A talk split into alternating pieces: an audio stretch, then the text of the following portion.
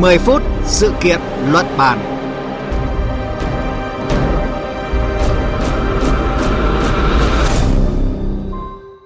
Thưa quý vị và các bạn, sau rất nhiều năm cầm cự với giá cà phê từ trung bình đến thấp, năm nay nông dân Tây Nguyên mới lại thấy hy vọng về một mùa vụ tươi sáng khi xu thế tăng giá được duy trì suốt từ cuối năm ngoái tới nay, đưa mức giá cà phê từ khoảng 45.000 đồng một kg lên 68.000 đồng một kg, mở ra triển vọng cho niên vụ cà phê sắp tới. Đây là nhân tố quan trọng để kéo nông dân quay trở về với hoạt động sản xuất cà phê sau sự bùng nổ trong canh tác sầu riêng và chanh leo hồi đầu năm. Nếu bối cảnh hiện tại được duy trì, kim ngạch xuất khẩu cà phê của Việt Nam có cơ hội vượt mức 4 tỷ đô la Mỹ trong năm nay. Vậy làm sao để tạo dấu ấn nổi bật giá trị, vị thế và sức cạnh tranh của hạt cà phê Robusta Việt Nam? Đây là nội dung được bàn luận trong chương trình 10 phút sự kiện luận bàn hôm nay.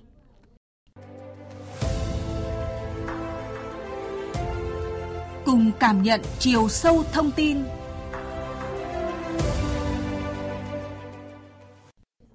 Nếu như mà, mà cuối năm nay mà tôi chỉ cần 50 đến 55 nghìn là bà con đã mừng lắm. Cà phê giá 50 so với thời trước thì đó là ok rồi. Thưa quý vị và các bạn, với việc giá cà phê tăng đột biến, người nông dân trồng cà phê Tây Nguyên đang có lý do để vui mừng như vậy. Thưa quý vị và các bạn, đồng hành cùng chương trình hôm nay là phóng viên Đình Tuấn thường trú tại khu vực Tây Nguyên. Vâng, xin chào biên tập viên và kính chào quý vị thính giả. Thưa anh Đình Tuấn, giá cà phê liên tục có những bước tăng đáng mừng.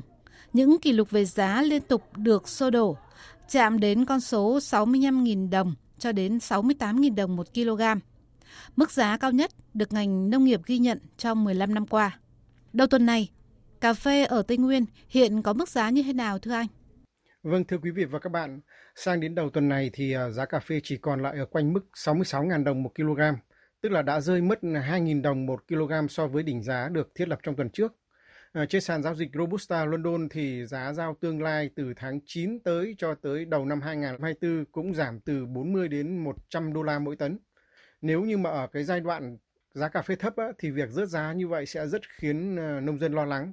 Nhưng mà ở thời điểm hiện tại thì dù giảm, giá cà phê vẫn còn ở mức rất cao, có thể nói là vẫn ở mức giá trong mơ đối với người làm cà phê ở Tây Nguyên ạ.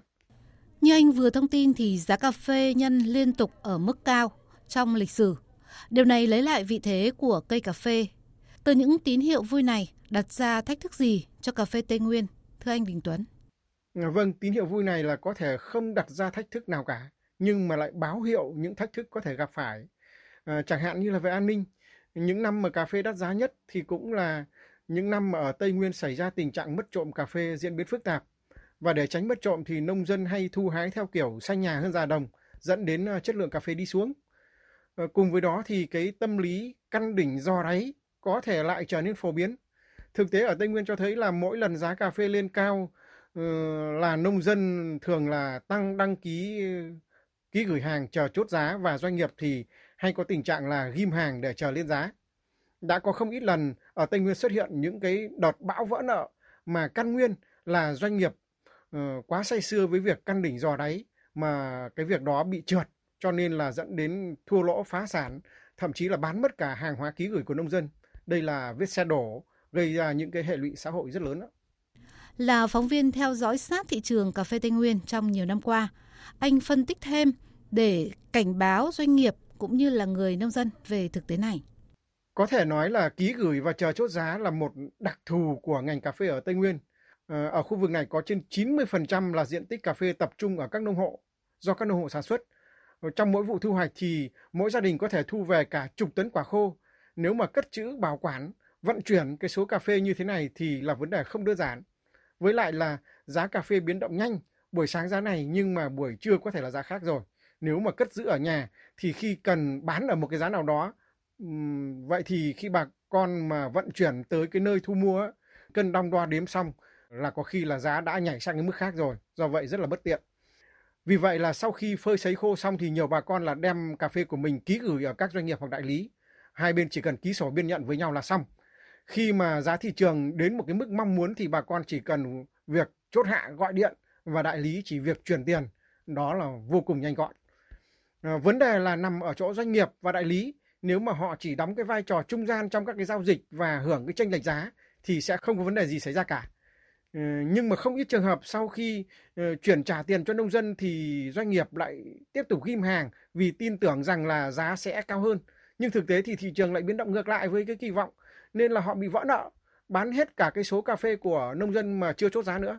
Hoặc là ngược lại, có khi là họ tin rằng sắp tới giá sẽ xuống, cho nên là khi nhận cà phê của nông dân là họ bán luôn. Ừ, đến khi mà nông dân ờ, giá lên chốt lại thì họ không còn cái cà phê bán để lấy tiền trả cho nông dân nữa. Ờ, một số tệ hơn nữa là muốn tay không bắt giặc, bán hết cái cà phê ký gửi của nông dân và lấy cái tiền đó để kinh doanh cà phê trên sàn quốc tế, giống như là nhiều người chơi chứng khoán hiện nay vậy. Và chơi như vậy thì thường là may mắn ít mà rủi ro thì nhiều, ờ, dẫn đến phá sản và gây ra những cái hệ lụy.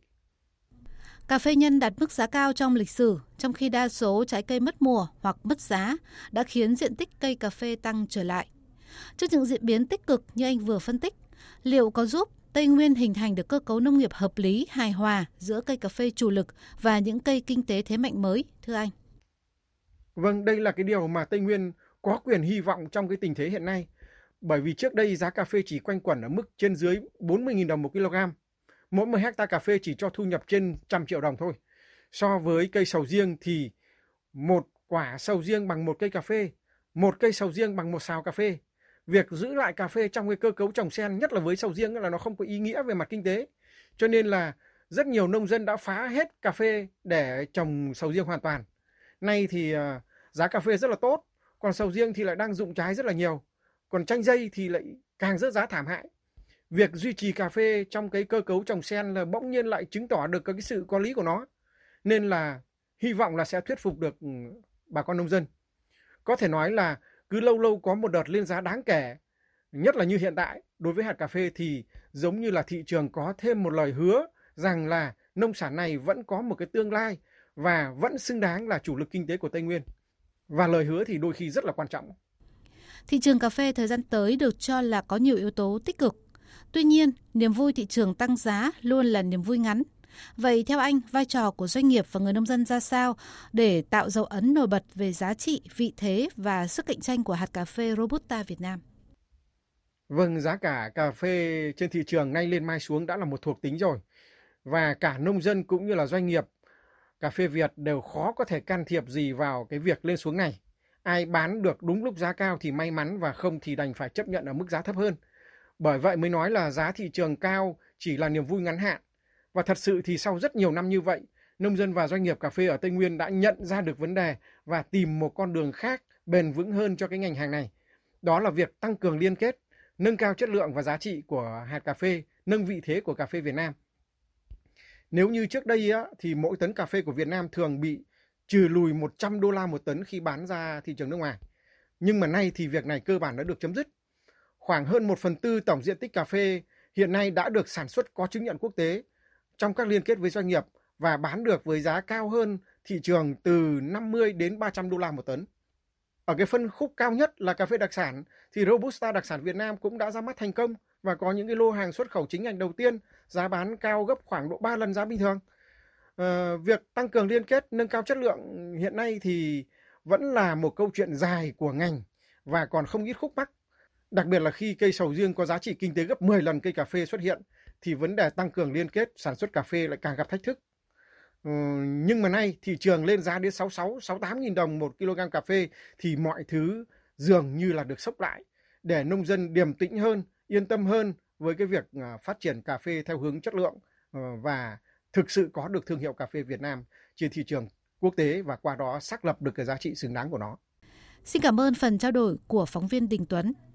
Thưa quý vị và các bạn, như vừa trao đổi với phóng viên Đình Tuấn, thường trú khu vực Tây Nguyên, sản xuất cà phê chất lượng cao, mở rộng liên kết là con đường mà cà phê Tây Nguyên nói riêng và cà phê Việt Nam nói chung đang thực hiện.